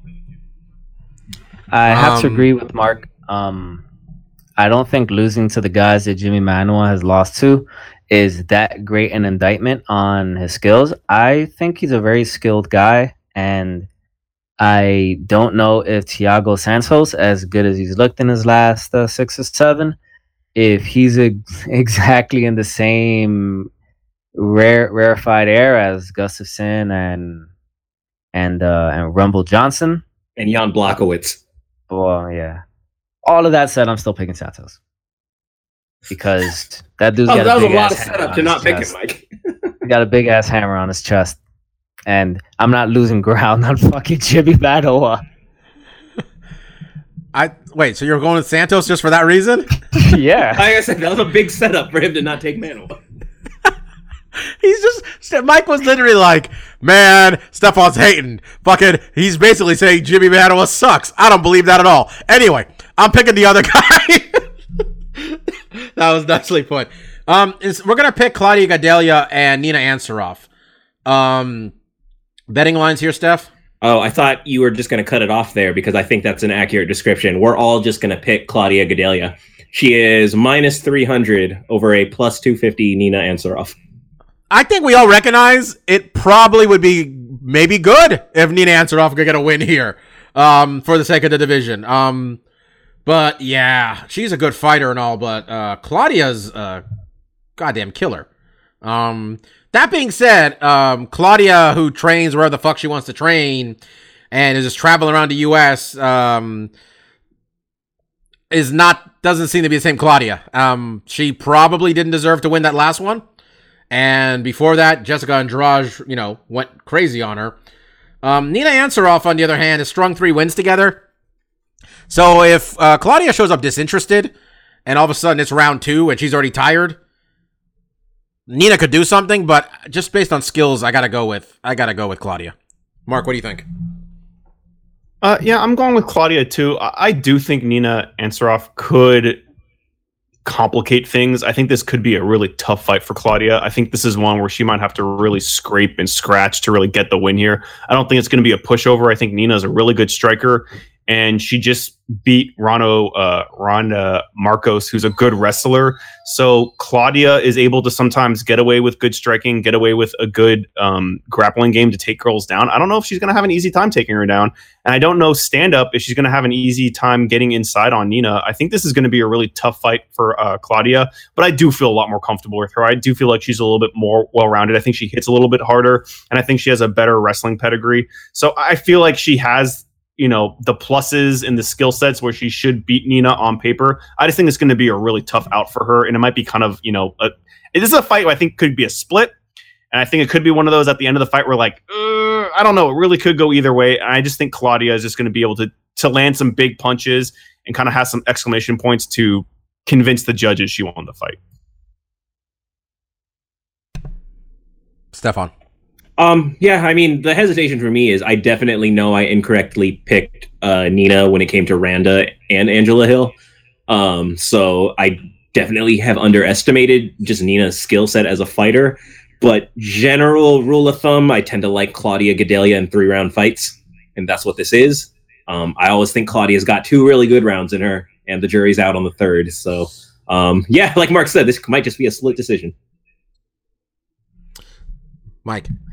General rule of thumb, I love Claudia Gadelha. I got no hesitation. I'm picking my girl. Alrighty. Um, that's it for UFC 231. There's some other good fights on this card. Um, I like Katlyn Chookagian and Jessica Eye just to see another fucking flyweight fight. Um, Eryk Anders, Elias Theodoro should be pretty good time. And I'm a big Olivier Aubin Mercier fan, honestly. Mike?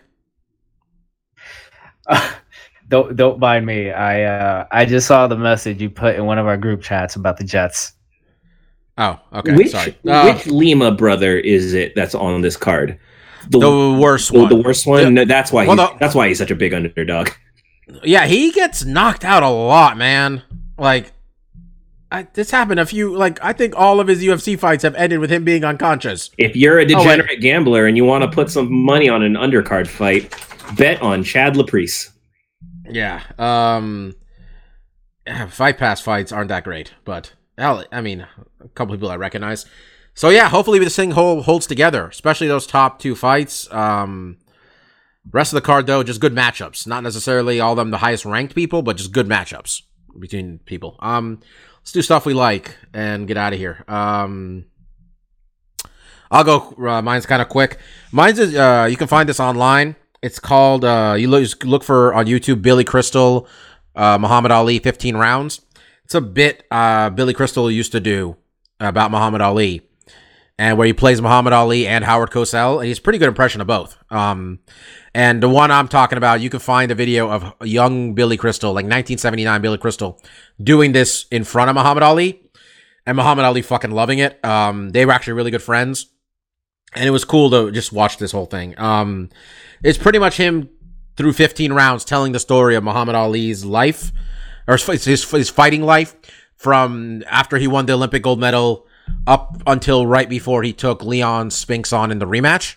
Um, and it's just really well done. It's not too long. Uh, I think maybe 10 minutes. I don't even know if it was that long. Um, but it's excellent. It's called, but look up Billy Crystal, um, Muhammad Ali 15 rounds. Um, but I was on a real Muhammad Ali kick this weekend, so I ended up there. Stefan? Um, yeah, I got a couple really random things, but uh, thing I like. Um, I've one. I was pitching Mark to it before. Um, there's a new YouTube channel I've discovered. They kind of they're brand new. They only have four videos. Um, they just kind of started trending over the weekend. Um, but they're short, really well made, very clever, very funny videos. Um, the channel is called Girlfriend Reviews, and her tagline's pretty simple. I make videos about the video games I watch my boyfriend play. Um, so far, she's done Red Dead Redemption 2, Spider Man, God of War, and Fallout 76. Um, each video is like five to six minutes. I think they're really funny. I like the premise. Um, you can tell she understands enough about gaming that like she's not like clueless. It's not like a clueless gamer type thing, but uh, it's just funny, kind of the vantage. She's like, I'm not reviewing the game. I'm reviewing what it's like to live someone playing the game. Um, they're just really good. Um, and my other thing is, as uh, one of the resident hipster soccer fans, um, I want to give a tip of the hat to Luka Modric. Um, yeah, yeah. He, No, I don't like Real. he's a really great story. Um, he's this five eight Croatian kid, was one of the heroes of the last World Cup. He won the Ballon d'Or, which is uh, the top soccer award. Um, I believe Ronaldo and Messi probably had a chokehold on it for like the last decade, pretty much. Oh, yeah. That's Um, exactly what was happening. I mean, it was just alternating between one of those two guys for most of my formative adult memory. Um, but Luka Modric, five eight kid from tiny Croatia, led them to the uh, World Cup final, though they lost. Um, the kid, he grew up in a uh, refugee camp in the former Yugoslavia. Like, I remember reading stories like he grew up kicking a paper soccer ball because, like, they were in a camp, they barely had shoes, if at all. Like, so to see a tiny he he you look at him on paper, he does not look like a world class athlete. Again, he's 5'8, maybe like 140 pounds soaking wet. Um, but a hell of a soccer player, incredibly skilled. Um, so it's really cool to see him one nearly lead his uh, his small country to the brink of it, uh, the like world's most prestigious award for the sport, and then for him to just be honored um, for a really really prestigious award. Bobby's a soccer fan too. I, I feel like he's got something he wants to chime in. Um, Well, I Stefan, this is a real headline. Um, first woman's Ballon d'Or um, marred as winner Ada Hegerberg is asked to twerk. Well, there's a. that- I will say, I love soccer. It is not a progressive sport. It is not a progressive fan base. Um, as we sometimes forget in our country, uh, Europe never had a civil rights Man, this was this was this was France. For the love of God, this DJ should not have a job anymore. That asked him her to do that anyway. Um, yeah, not a classy move, but uh, tip of the hat to Luka Modric. Um, if you should ever watch the sport, he is a joy to watch on the pitch. um, real quick before I go to Mike here, um, did this Captain Marvel trailer drop in the middle of this show? I think so. Okay, well, everyone, let's finish up. so we watch this this. I got stuff to Uh, watch. All right, Mike. Uh, for me this week, it's actually a documentary I saw yesterday. It's on Trevor Noah, uh, otherwise known as the host of The Daily Show for the last few years.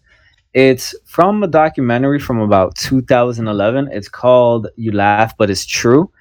It's from before he was even uh, a, a correspondent on The Daily Show, when he was still just a comedian in South Africa it follows his journey two months out um, before he does uh, South Africa's first uh, one man show. Uh, if you guys aren't exactly sure what a one man show is, pretty much any HBO special you see where there's one comedian there doing it for about an hour, that's a one man show. We're super used to that. That's something that's just old hat uh, for comedians here in the United States, but I guess in 2011, that was still an unheard of thing in South Africa. Literally, no one had ever done it before. And um, Trevor Noah was trying to be the first one to do it. At that point in 2011, he was actually only doing comedy for two years.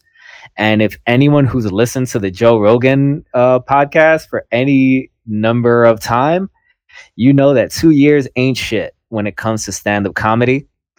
And uh, it was very interesting to see how South African, older South African comedians, what they thought of Trevor Noah, because a lot of them got interviewed as well. And I don't know if this was a race thing, um, but it was a very In South Africa? it, In South Africa? it, it was a very clear, very clear divide that the black comedians who they interviewed had pretty much nothing but good things to say about Trevor Noah. Uh, all the older white comedians were like, he's arrogant. He doesn't know his place. I don't even consider him a comedian yet. Who does he think he is? Um, I'm not sure if there's something there or not. I don't know. It's South Africa, so I'm gonna air maybe. Uh, I don't know. I'm not gonna say it, but I don't know. Uh, but besides that, it was a very compelling documentary. I learned a lot more about the guy. Um, I mean, shoot. Uh, at one point during the documentary, his mom actually gets shot in the head, and he just continues on filming the, uh, you know, preparing for the special, and I think that shows a lot about his uh, mental fortitude. I think I highly recommend you guys checking it out. Uh, you laugh, but it's true. So uh, give it a look. Marcus, um, real quick, I'll ask you a question. Is Just Cause 4 almost coming out Well, soon? I mean, you asked a question. I'm literally on the. Well, I, I, I didn't know if you, I, I didn't know if you were gonna, I didn't know if you were gonna bring that up. That's why I wanted Oh, you to yeah, bring that of course. I was going to hook you up, Bobby, and surprise you. Thank Um, you. No, Thank you. Uh, this week is actually kind of crazy. For the first week in December, usually games, new games usually do not release after Black Friday because that's when people do their fucking shopping. Um, but a lot of good stuff's coming out. Uh, but first, I want to talk about a game I got a couple weeks ago that I'm really just been loving. I love Beat Saber. That is such a fun game. It is bringing me back to our old DDR days, except now instead of using my feet, I'm swinging lightsabers around like an idiot. Um, and also, unlike DDR, it's a rhythm game, but there is. We used to watch, me and Steph and our friend Victor used to watch freestyle DDR videos. There's a way you can play DDR and look cool. You cannot play Beat Saber and look cool. You just look like a fucking idiot swinging your arms around, but it is really fun. I've really been enjoying it. That is a VR um, rhythm game. Um, and like I mentioned before, just a ton of really good stuff uh, launching today as you guys are listening to this and on Friday. So the big ones are obviously Just Cause 4, which looks really cool. I think some reviews came out today. I haven't really dug into them. There's a game coming out on PS4 that previously was already on Xbox One and PC called uh, Subnautica. And this is kind of No Man's Sky, but underwater. Which to me, honestly, that premise didn't really get me super excited. I've just been, I've heard so many positive things about this game when it came out earlier this year. I'm really interested to try it. Um, and then big heavy hitter, last one of the year, game of the year contender. We got Smash Brothers Ultimate. I'm really excited. That is could very easily be a trap because I got excited for Brawl on the Wii. And the thing with Smash Brothers is like I want to love it. It's so cool. This one has all the characters and uh, Simon Belmont from uh, Castlevania. I'm really excited to try him out. The game on paper just looks really exciting, but I remember getting Brawl and thinking the same thing. And after about like three weeks, I'm like, I'm kind of done with it. Um, that kind of happens with me in Smash, but I'm still super excited because it has Cloud from the Wii U and Ryu, and they have Ken. There's a lot of characters I'm really interested to try it out, and some really cool modes as well. Um, so that's that's the big heavy hitter for the end of the year, the last game contender to kind of uh, slide in. Also, want to mention, fucking on Thursday is the Game Awards, um, which I think are streamed online. They used to be on Spike. Uh, they're streaming. There's going to be a lot of game premieres shown there. And then normally the weekend after the Game Awards, they would have the PlayStation Experience. Sony has backed out of that. Sony has backed out of E3. Um, everyone thinks that they're going to in 2019 they're going to announce the PS5 and then ship it in 2020. I think that's very likely. Uh, in the wake of PSX, though, really fucking cool. Greg Miller formerly of IGN, of his own Patreon now, kind of funny games. He said, "Fuck that shit being canceled. We're gonna throw our own press conference and show games and shit." So he has kind of um, his game showcase is going to be Saturday at 10 a.m. Pacific Standard Time. I'm really excited for that. Um, I've always loved Greg Miller. He's been kind of the warrior for PlayStation over at IGN when the PS3 was kind of sucking balls. He was kind of the guy saying like, "I love this shit," uh, and I agree with him. Um, they've been doing really good stuff over at Kind of Funny. I really enjoy their podcast, so I'm really interested to see them kind of take the reins and be like, "Yeah, we can show a press conference. Why not?" Um, so I'm really excited to see uh, what they will be able to pull off on Saturday. Uh, and then lastly, I don't know if you guys saw this, just because I, I didn't know it was coming out. It wasn't on my radar. I just saw it on Netflix. Um, but then it just reminded me of one of the best comedians of our time. Uh, there's a new mini series on Netflix called Bumping Mics, uh, and this is with Dave Attell and uh, Jeff Ross. And I guess they've been doing this little shtick where they kind of just go on stage and kind of just tell jokes at each other. And you know, instead of bumping fists, they bump the mic. Um, and but what's really cool about this special is one, fucking Dave Attell. Everyone fucking forgot about this guy because he's fell off. But seriously, one of my favorite comedians. And I feel at the time he was really getting big, at the same time Mitch Hedberg was, who is my all-time favorite comedian. So I felt like he's always, in my mind, been kind of in his shadow. In the last couple years, hasn't really been around as much. But just watching Bumping Mics, I'm like, I kind of forgot how fucking fun Dave Attell is. Jeff Ross is all right, um, and they have a lot of special guest uh, stars come on. So, um, and it's I think it's three episodes. I think they're 26 minutes each, so it's a pretty easy thing to breeze through. Um, and I really enjoyed it, and it just kind of got me on a Dave Attell kick. It Yeah, is in uh, Insomniac was one of my What- favorite yeah, shows. what I was about to say, a fucking crime. You can't watch Insomniac I anywhere. was gonna say like there's no one that streams that has that, huh? You can go to Amazon and buy Best of Volume One and Two, eh, or you can watch really shitty VHS copies on YouTube. But that's what I've been doing. Um, but yeah, that that show was a classic. You know, back when we were in high school, and I, I honestly, I just been watching episodes with Christine, and like I still think that show holds up. when it's a great- um Easy premise. a few years ago when uh the three of us, uh Mark, Bobby, and myself traveled to Amsterdam. My whole life, my whole picture of Amsterdam was entirely painted by Dave Attell's episode of going there. We didn't do the like the 3 a.m. like flower market. I don't think any of us were uh, that touristy, but otherwise the entire view of the city was entirely based on uh Dave Attell. His, his premise for that episode was he was going to commit all seven of the deadly sins in the city of Amsterdam, and uh, hilarity and hijinks ensued. Yeah, so that was it. Uh, I just, yeah, just it like you and Muhammad Ali, Bobby. I was just been on a Dave Attell kick, and I was like, oh fuck, this guy was really funny, and I completely forgot about him. You know, it's been a long time since I watched Pootie Tang, so I could see him too hot for a hootenanny line. So you kind of forget. Wadata? How you gonna say Wadata to that?